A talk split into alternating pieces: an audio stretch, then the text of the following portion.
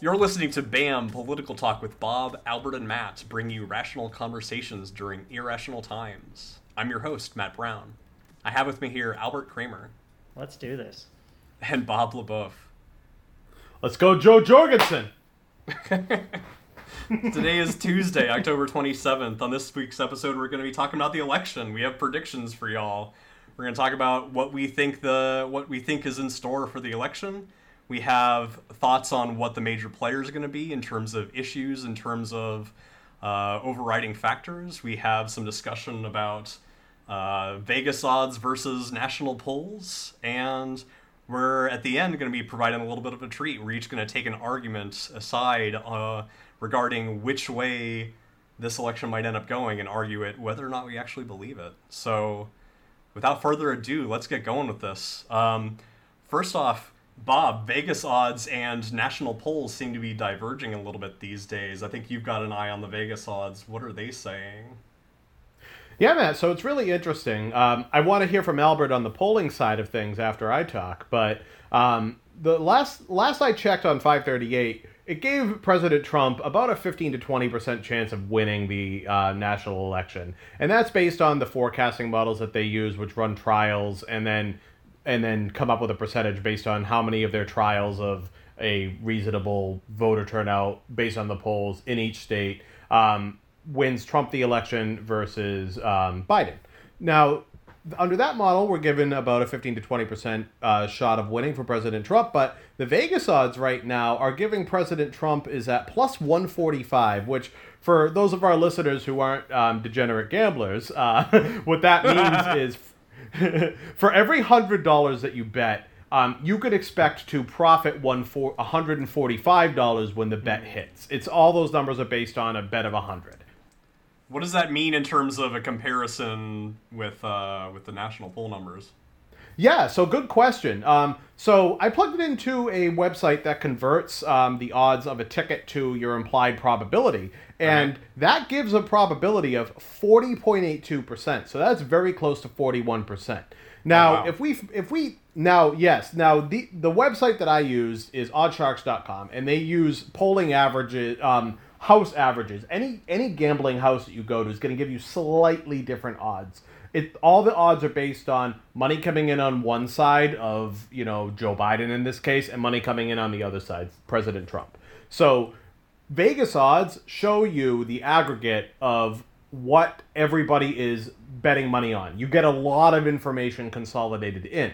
Now will this align with the polls? Maybe maybe not. Um, it tends to align with the polls pretty well in sporting events but perhaps not with um, election results Well, so I guess the big question is why do you guys think we're seeing different numbers here? Why would the Vegas odds be different when theoretically, because there's money involved, you would expect them to be closer to the actual numbers? Sure. So I can take that, Matt. So a couple things. First, anytime you have a candidate that's losing by 9% on average in the national polls, to believe that they have a 40% chance of winning is sort of ridiculous. Second of all, you know, these sort of betting sites are not the same as the stock market in terms of the liquidity, in terms of the ability to, you know, short or, or bet in certain ways. There's restrictions on how you can take your money out. Um, and there's also a maximum amount that you can bet. So it's sort of limits itself to folks who are more hobbyist. And if those folks who are hobbyists tend to, for whatever reason, this demographic leans to be more pro Trump, you could get something that's totally out of whack like this. Okay, interesting. So if there was more liquidity in a certain sense, if there was more money sloshing around and there were more players involved from a diverse background, you might expect to see closer to the actual likelihood. I mean, theoretically, right? If you if you believe that the stock market is the perfect way of inputting a bunch of information into a collective, you know, uh, sort of hive hive mind, greater wisdom, then yes. But I, I think at this point, it's much more useful to look at polls, look at polling averages. You know, Bob mentioned what I believe pretty much is accepted as the gold standard at this point, Nate Silver's 538 model, which has you know Trump at about a 12% chance.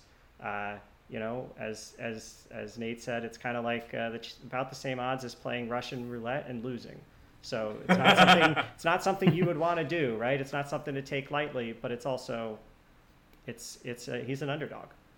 Yeah, that's a that's a very apt metaphor. I appreciate that. Um, so I don't want to dwell on that too much. I think it's time we move on. Um, one thing I want to talk about is various states uh, and the way they might go in the election. There are a number of swing states that um, are going to end up determining this election, and I think there is some agreement, at least among us, on which way those states may go.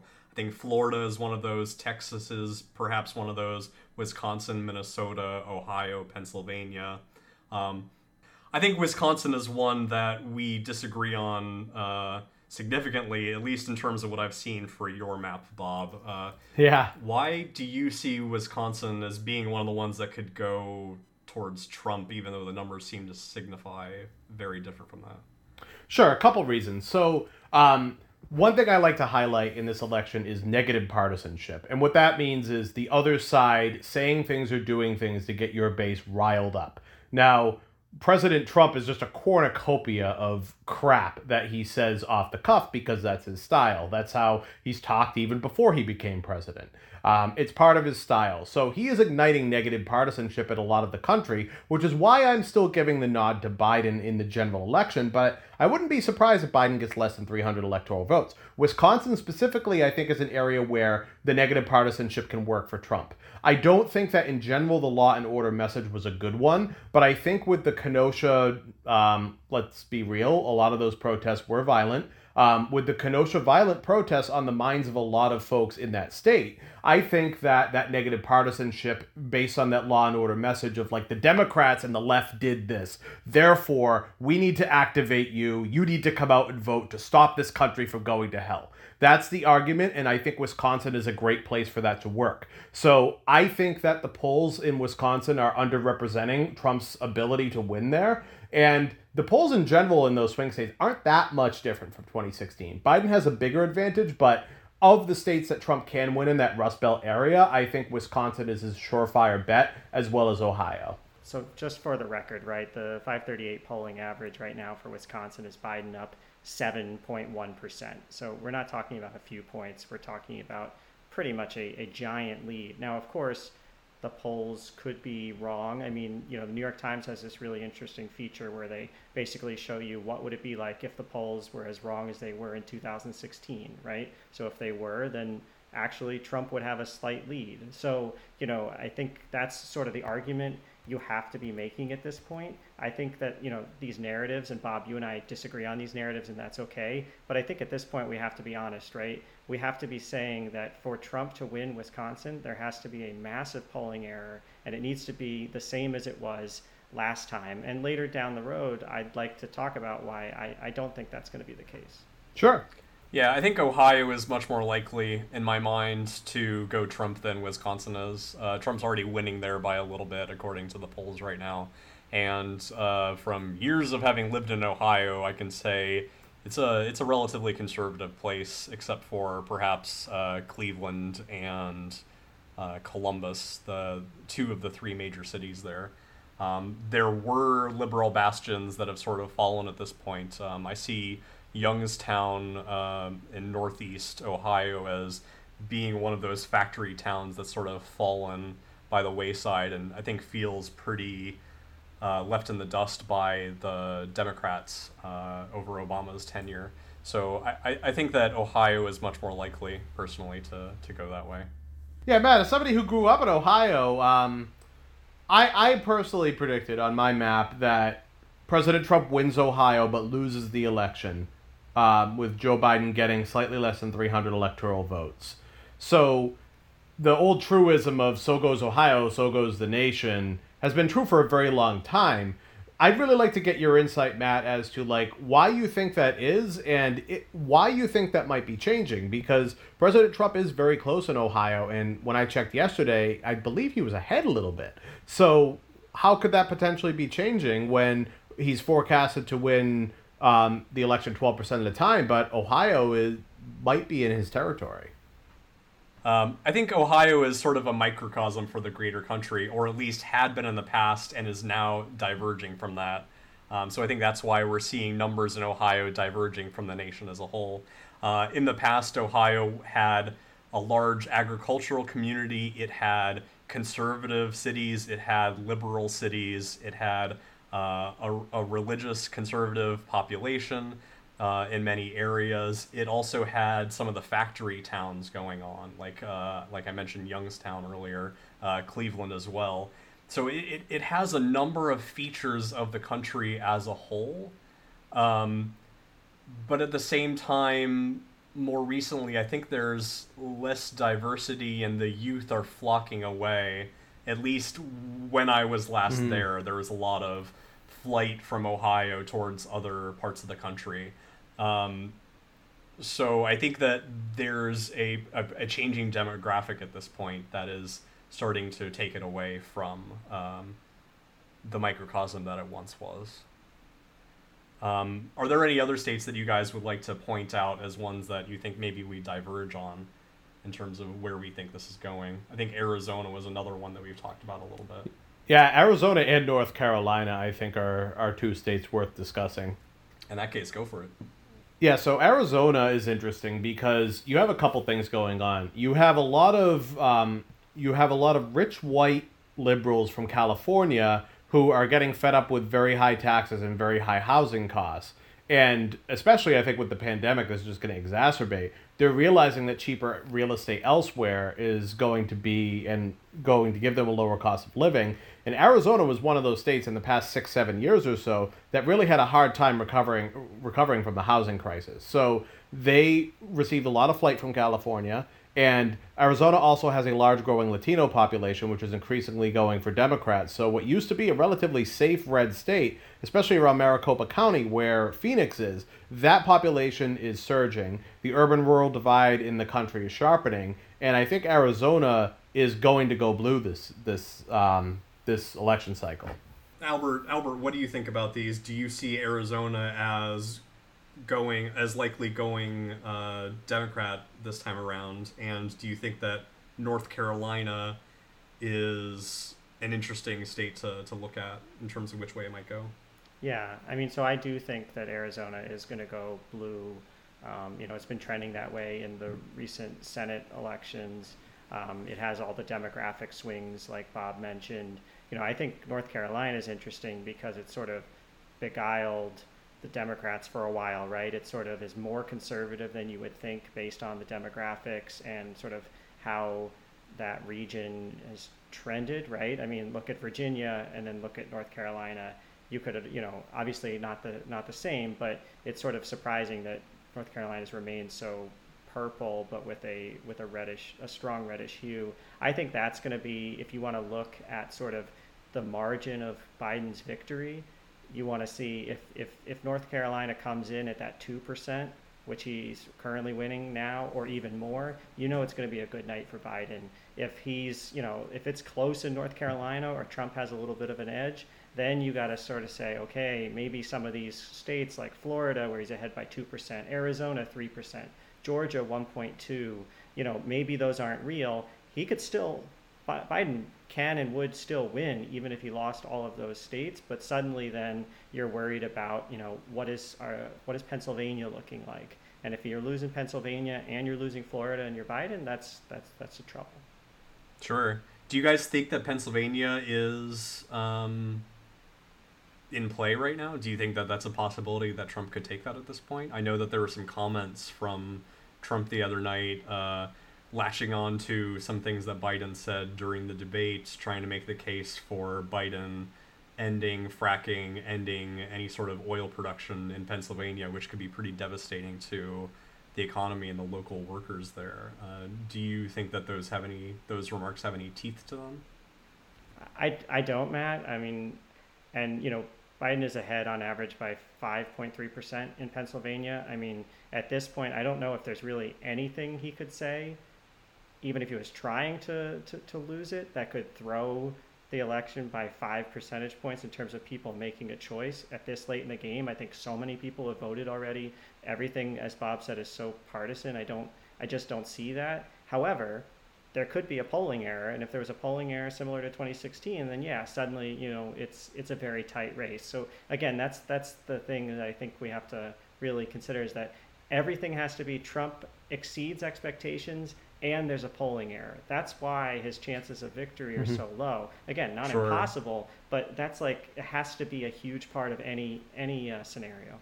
Yeah, it has to be that pair of rolls going his way. That's pretty interesting.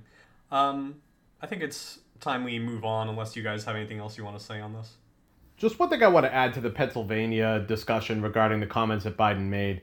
I would say I agree with you, Albert. I think it's going to be difficult for Biden to win Pennsylvania. Uh, for sorry, for President Trump to win Pennsylvania, but I also think it's going to be difficult um, for uh, President Trump to win much of the Rust Belt. But one thing to keep in mind here is don't underestimate the average voter voting with their personal self interest in their wallet and being angry about the fact that they lost their livelihood. Their job is like didn't come back after the Great Recession. Their income took a per- permanent hit, and now they have a global pandemic on top of that. That will create a lot of angry voters on both the left and the right. I just wouldn't underestimate that phenomenon based on what Joe Biden said. That's the type of voter that's likely to be influenced by debates more because they'll tend to skew older and they'll tend to skew more um, working class, um, the people who are going to really have their minds changed by a debate, than the partisans who have already largely made up their mind.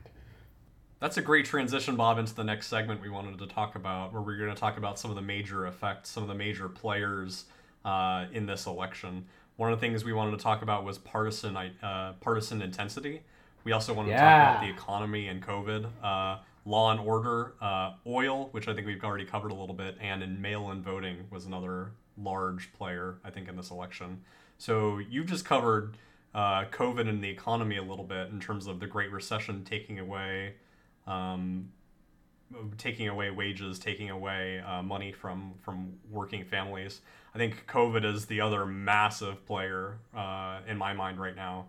Um, that is by far the biggest player in all of this mm-hmm. in terms of just individuals worrying about where they're going to get their next meal for their children and their families mm-hmm. um, in the next week coming up and I think that's going to motivate a lot of people to go to the polls this time around. Um, I don't know if you guys saw. Uh, actually, I do know that you guys saw because we talked about yesterday. uh, Wisconsin, for instance, Wisconsin is a, a, a, large player at this point in terms of which way it might go. It could go either way. It's looking a little more towards Biden at this point, but the numbers for COVID in Wisconsin are massive. I think it's like the third highest per capita rate right now in the country, maybe fourth after like Montana, South Dakota, and North mm-hmm. Dakota. So that is going to be a massive player, and hopefully people have gotten in their votes beforehand or doing mail-in ballots because COVID being so powerful right now there, uh, combined with everyone waiting in line at polling stations, is going to be an absolute mess. What do you guys think uh, are other major players? Um, right now, or maybe you want to go into one of the ones I mentioned so far. Yeah, I mean, just to take that, Matt, and and the what's going on in Wisconsin is scary, and that's why I think if you take a step back and just say, hey, you have, you know, a deeply unpopular incumbent who is in the midst of, you know, a historic national crisis, and in important swing states, that national crisis is getting worse. I don't think that that would bode well in terms of you know where is the wind at which candidates back. Um, you know, I think the only thing that matters is COVID and the economy, and they're basically the same thing. You can't get the economy going until you have COVID under control. And President Trump, and this is a referendum on President Trump, and he has, you know, he's skirting at about 42% approval. That's really hard if you want to get an additional 8% when you're also not really appealing to folks outside of your base. At the same time, Bob, I know you've made the case for law and order being a powerful player in Wisconsin, at least, um, along with other states around there. Do you see law and order as perhaps having a larger effect than COVID at this point in states like Wisconsin? It's a good question. Um, I'm not. I, I don't think so, but um, I don't see the response to COVID playing out in I don't think in quite the way Albert does because COVID on the on the right, on Trump's in, in as it pertains to Trump's base, um, being skeptical of lockdowns, downplaying mask efficacy, downplaying how many people are dying, downplaying how deadly the disease is in terms of the flu. That's activating a lot of voters. More people are going to get COVID. I don't know about you guys, but a lot of people in my social circle, I know probably five, six, seven people that have had COVID or are currently dealing with COVID. Um, all of them are recovering because I know a lot of young people. Now, the chance that one of them gets unlucky and dies is very, very, very real. But if you look at it in the aggregate, a lot of people might take that evidence if they have similar social circles and say, "Oh, hey, it's not that big of a deal." You know, all everybody I know is recovered. It was like a cold. It was like the flu. The Democrats just want to control everything. We all know that that's not true, but in the minds of a lot of these voters, with COVID running rampant in Wisconsin, that could activate them even more in support of President Trump. I do agree that the virus is in control of this economy. Like it or not, people are spending less money. They're going to less places. They don't feel confident about their jobs. So that is going to play very largely in the minds of voters. And I think President Trump gets a net negative effect due to it. Sure, sure, that's reasonable. Um, I think mail in voting is another one that's going to be a huge player in this election that could end up determining the outcome in certain states. Um, I was looking at an NPR story yesterday that was talking about 62 million votes already being in at this point, which is massive massive. That is, if you think our, of our country as being around 300 million people, not counting perhaps uh, illegal immigrants, um, that's like 20% of the country right there. Um, and that's half of the 2016 turnout right there. So already we have half of the 2016 turnout, and it's still a week until the election right now. So I guess yeah, one week until the election right now. Yeah, and so I, I see that being a big player. It's it's it's a huge player, Matt, and I think it's a it's a a huge sort of unknown factor that any of us would be making it up right now if we said we knew what that meant, right? Because you know everyone's been talking about oh is COVID gonna you know repress voter turnout, but the combination of everybody being aware of this election, passionate about this election. They might not be passionate about the candidate on the Democratic side as much, but they are mm-hmm. passionate about this who they want to vote out. You know, you got a situation where we're going to have historic turnout, and the question is, is that does that turnout, which candidate does that turnout favor? You could certainly make a plausible argument, like Bob has, and certainly played out in 2016. Maybe maybe Trump gets more folks sort of off the couch, folks that weren't in the political arena, right? Roughly only half of eligible Americans vote anyway. It's not like you have to go that deep to get more folks. Or maybe this is just the embodiment of the wave that Biden is is is riding, and the polls are actually undercounting what Biden will end mm-hmm. up with because they're underestimating the the turnout around youth, around you know women, around you know, suburban groups around, uh, you know, folks over 65, all groups that on average favor Biden. Sure, sure. I think you're right to say there is going to be an effect, but it's very hard to see what that effect is going to be. I was actually thinking about asking you guys which states do you think this is going to have the largest effect on and which way might it take them? But I suspect that we'd all be just talking out of our asses there. Albert, go for it. Talk out of your to, ass. To, to, talk out of my ass, I mean, I think the, only, the, the question is, right, is I think if, if it would have the biggest effect, in my thought, of, of like, like, let's say, sort of a surprise factor, it would be in some of these states that are traditionally red that then would go blue. And you'd be like, how did it go blue? Oh, it's because the turnout was just insane amongst one side.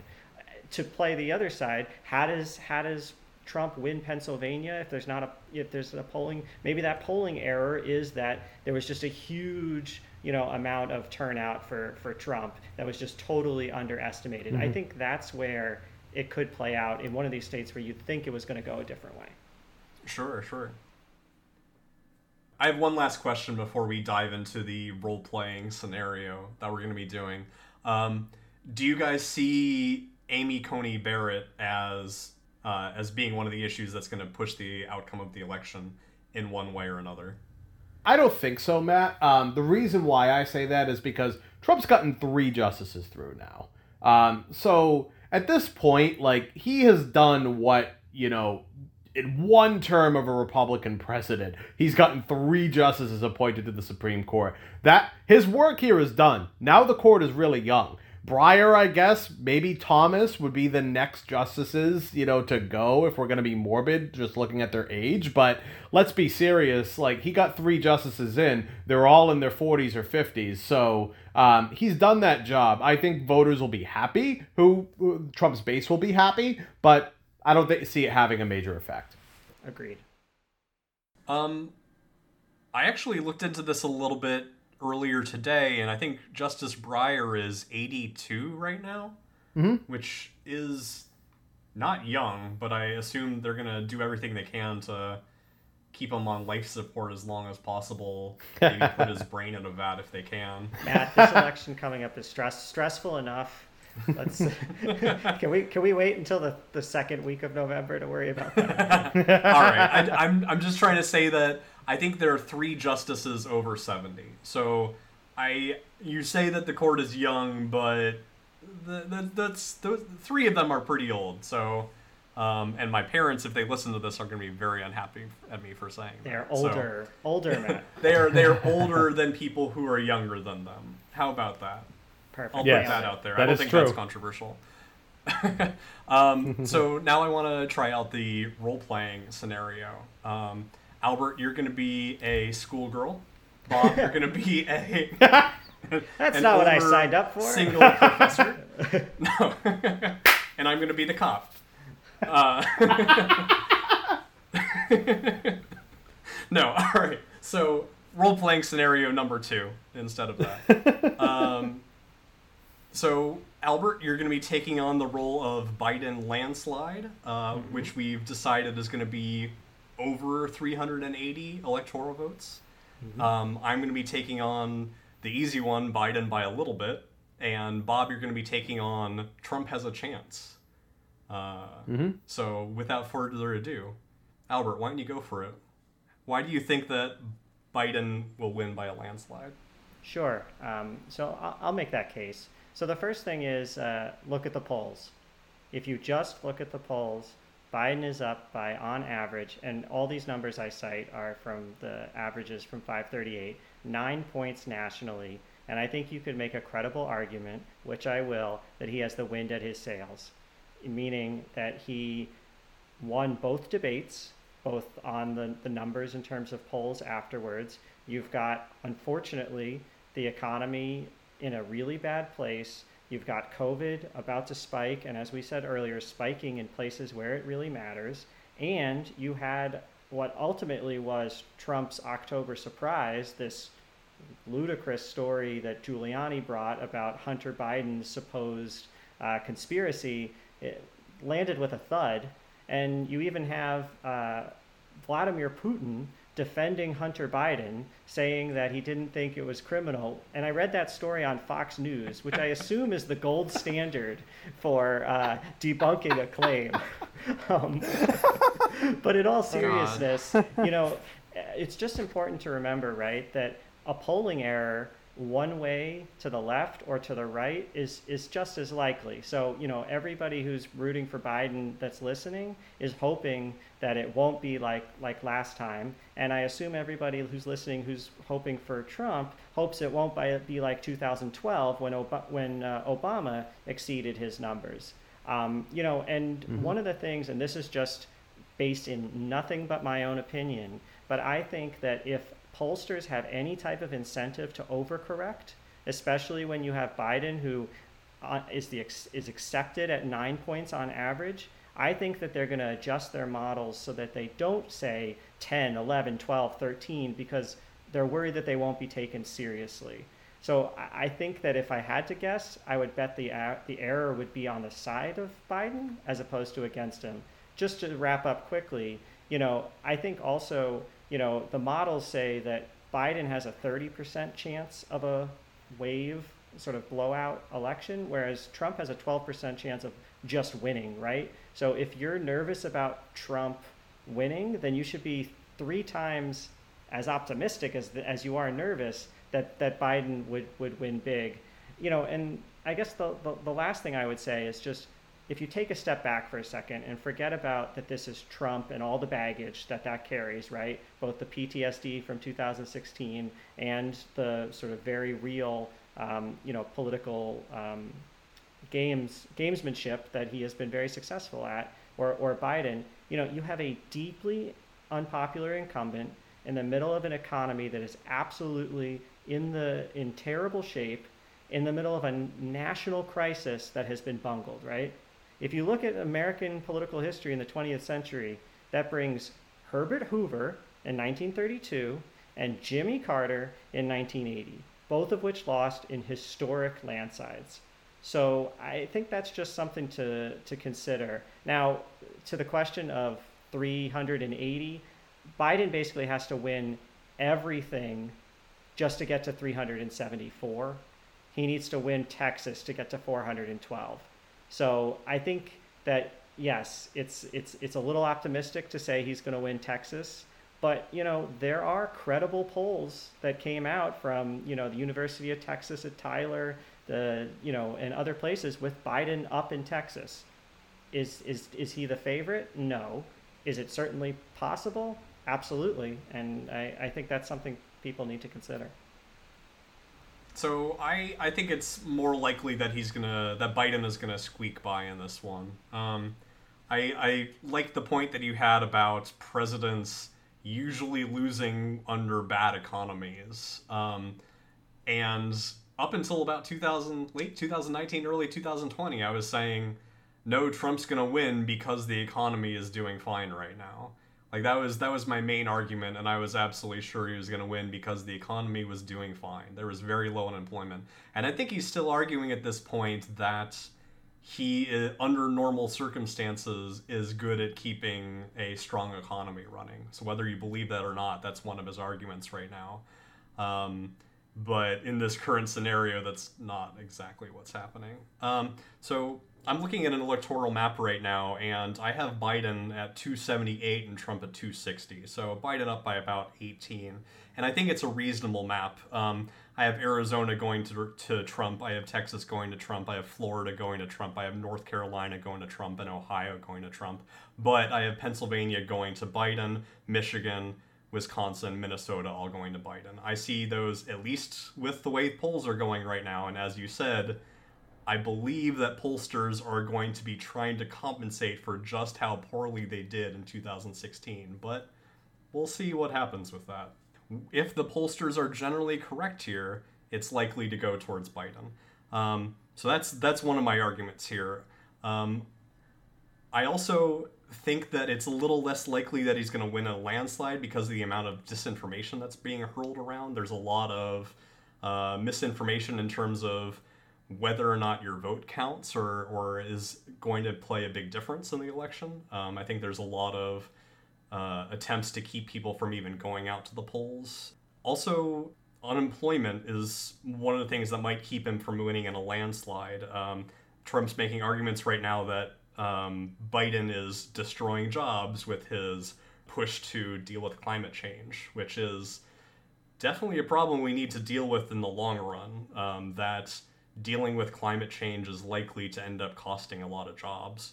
Um, but Biden has said outright he is not planning on banning fracking. Um, the farthest he's planning on going in Pennsylvania is getting rid of fracking on federal lands, which I would say is reasonable. Uh, Albert, you harkened back to the Teapot Dome scandal yesterday, which I had to do a little bit of searching for in order to remember what that was. But it was a situation where federal lands were being sold for very cheap prices uh, to to people interested in delving into them for oil.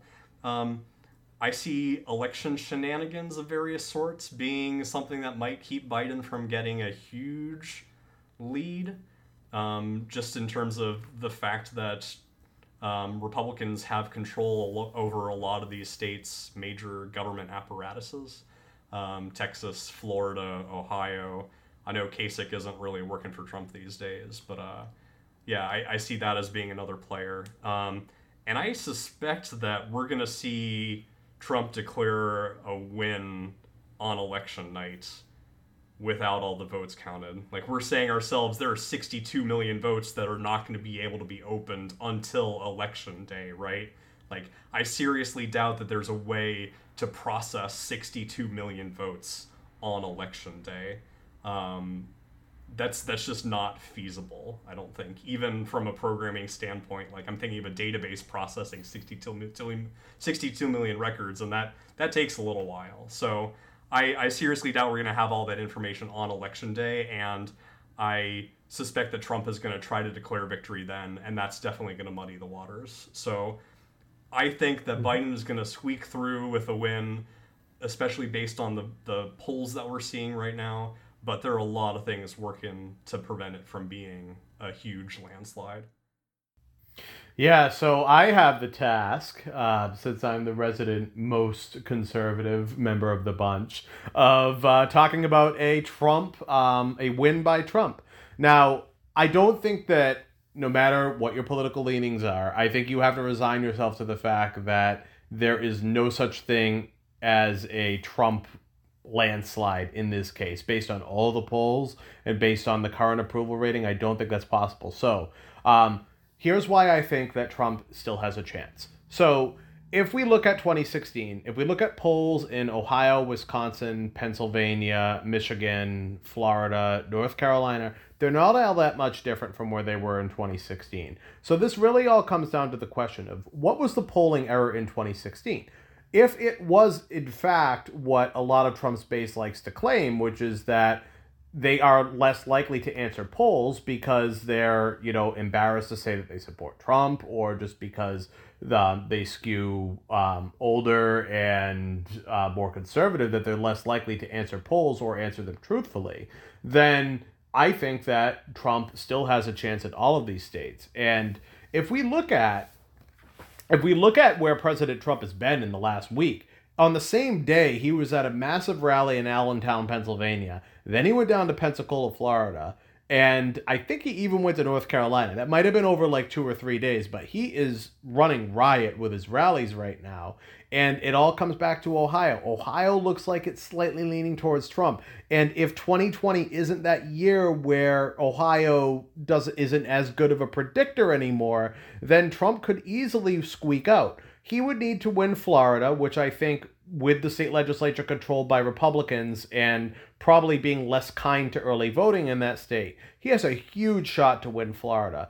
If Trump wins Florida, Ohio, makes it through in North Carolina, wins Wisconsin, and then also wins Pennsylvania, then I think then that puts him over the top. He wins in that case. Even he can even lose Arizona and Colorado and Nevada, which he's probably going to lose. Um, he can lose Minnesota. But if he wins Pennsylvania, Ohio, and Florida and Wisconsin, then that's going to put him at 279 votes. Even if he loses Wisconsin, he can win Florida, Ohio, Pennsylvania, North Carolina. And if I put Wisconsin blue on my map, then it's 269 to 269, and we decide on the House of Representatives, assuming he wins one electoral vote in Maine, which I think he does. Um, contested election, I really don't want to see it, but I think 269 to 269 is in the realm of possibility if he wins that one electoral vote from Maine. But I also want to reiterate with Matt, like, the closer this election is, um, the uglier it's going to get. So a very, very close election is probably not something that most Americans would want to see, whether or not they realize it on today's date right now on October 27th. It will it will get very, very ugly and erode trust in government even more. Agreed. Yeah, I my hope is definitely for a landslide, so we don't have things get real ugly. Um, so on that, why don't we drop the drop the charade? Why don't we drop our our role playing personas we were taking on? Sure. um, I'll stop. I'll take off my Robin Wizard hat, for instance. Um, what do you guys think is actually going to happen? So I, I, it was easy for me because I actually think it's going to be Biden getting by, like squeaking by. Albert, Bob, what uh, what do you actually believe is going to happen in this? I'm with you in the squeaker camp, Matt. I um the the states that I predicted to be upsets uh, for you know in favor of Trump. I think it's pretty. I think upsets are, are going to disproportionately, if they happen, happen in the favor of President Trump. So, like I mentioned earlier, I see Wisconsin going for him. I see Florida going for him. I don't even think it's going to be much of a contest in Florida, to be perfectly honest. I think he's going to win Florida and win it fairly soundly. I think the the the vote will end up being close, but I see him winning Florida. I also see him winning Ohio. Yeah, I think the the one that I don't see him winning that you had mentioned during your um, argument was Pennsylvania. Like uh, Biden's been up for a while by quite a bit oh, yes. at this point. So How I, I, really believe I really believe that Trump is going to lose Pennsylvania. Yeah. The main reason I think that is because of negative partisanship on the left and Philadelphia is a massive urban center. One thing we need to realize is that the urban rural divide is much much larger and most urbanites are voting for Democrats. The vast majority of urbanites are voting Democrat, and, And most um, well, yes, the majority of suburbanites are voting Democrat, but the majority of folks who live in rural areas are voting Republican. So that divide is growing, and I think the left is really, really activated. And I think the negative partisan of the left is going to be much more activated in Pennsylvania than it would in a state like Wisconsin, which is why I have Wisconsin going for Trump and why I have Pennsylvania going for Biden. So if I add everything up, I have North Carolina, Florida, Ohio, and Wisconsin going for Trump, but I have Pennsylvania, Virginia, Ar- and Arizona going for Biden, and uh, and Michigan. So all the other states, which are pretty safely red or blue, that gives Biden 279 electoral votes. Albert, what do you think? Yeah. Um, so I, I, I think I was definitely. Uh, I, I don't. I think Texas is a bit of a long shot. Um, I mean, it's it's certainly it's certainly possible, but uh, I'm I'm not gonna. Yang uh, would have won Texas. I'm not. I'm not confident going going on the record like this, saying I think he's going to win Texas. That that being said, I, I think pretty much everything else, shy of you know Georgia and Ohio, I think. I think uh, I think Biden's going to get so that, that, that makes him at a, at a lock for 340, and I, I would say count me optimistic. I think that if, if if the polls are wrong, I do think they're going to be a little bit wrong in, in Biden's favor, and that could make things interesting in both Ohio and Georgia, but I don't think interesting enough to, to make it Texas as well. All right. Um, I could ask another question here. How do you guys think the Senate's going to go? But I think that would end up turning into a 15 minute discussion there, and I don't know if I want to open that can of worms. I, I think if you look at the Senate right now, the Republicans have more seats to defend than, than the Democrats do. The parties tend to take turns because Senate terms are six years. Only a third of the states have their Senate elections up at any given time. So the the parties tend to take turns more or less as to like what who's up for grabs um, and who's not. And each party takes turns defending more seats than they have a chance to win where the party is currently not in power. So it's the Republicans' turn to be on the defensive. So you have to be on the defensive during a an election season with a very unpopular incumbent um, and some close Senate races like Lin- Lindsey Graham until I guess very recently he started to pull away again, but he was running a tight race very until very recently. So um, that just goes to show you. I think there are a lot of races that are going to be closer than we think, and I think the Democrats have a very strong chance of retaking the Senate. Albert, what do you think? Democrats or Republicans controlling the Senate after all this? I think the Democrats will control, but by a very narrow margin, probably 50 or 51, um, because of factors that we could talk about for a long time after this that, that do ultimately favor Republicans. However, I would just say that I think the one thing that Wait, factors that are favor Republicans or factors that favor Stru- Republicans? structure structurally, Oh, sure, structural, okay. structural factors. Okay. But I, I, I would say that, um, you know, I, I think the Democrats, the, the, the thing they have going for them is both the states that are up and also the fact that American politics have been nationalized. So if this is a referendum on Trump and, and nationally Biden is up by nine points, that just that can't help but be you know helpful for Democratic candidates, even in more conservative places like North Carolina, in places that are on the bubble and changing like Arizona, even places like you know even Montana, right, or Maine, which are those two ones where I would say hmm. that they're more local in terms of their issues. But maybe if you know if if Biden wins big, like really big, you know, then he's going to drag the Senate with him. If if it's closer, then then it gets then it gets really interesting. Yeah. Um, another thing to consider for the elections being more national at this point is the amount of money flowing in. I don't want to, again, I don't want to delve into this too much, but there's a lot of money going into these various elections right now. Yeah. Um, Sara Gideon, for one, has been pulling in huge numbers of contributions from the coasts. And, and that will be a story, both uh, if the Democrats win, the story will be about the role that money had, ironically, money in politics, and how it benefited Democrats, and how Trump blew somewhere between one and one and a half billion dollars in terms of the cash edge that he had on Trump. Wow. That is going to be something where folks folks are going to be doing a lot of a lot of hand wringing. All right. On that note, I think we should wrap it up. Um, first off, end of show housekeeping. Please, please, please share with your friends and family. Please make sure to follow us on Twitter. We have our handle BAM Podcast 1776. Not doing the jingle this time. uh, you can email us. At, you can email us at bampoliticaltalk at gmail.com. Uh, please tell us what you think. Send us your electoral maps. Make sure to rate us five stars or more on whatever medium you're using in order to listen to us. Albert, I hear you've got a shout out. Absolutely. I want to give a special shout out uh, to one of our dedicated listeners, uh, Nikhil from uh, Vermont. Uh, thank you for all of your great questions you keep sending me that we keep ignoring. I promise that uh, after the election, we will get to them. They're good ones, and uh, thanks, buddy.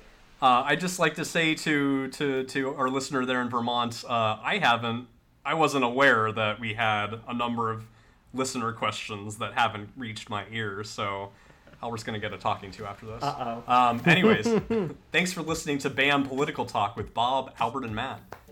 Albert, thanks for joining, Thanks for having me, Matt. and thanks, Bob. You bet, Matt. See y'all next time.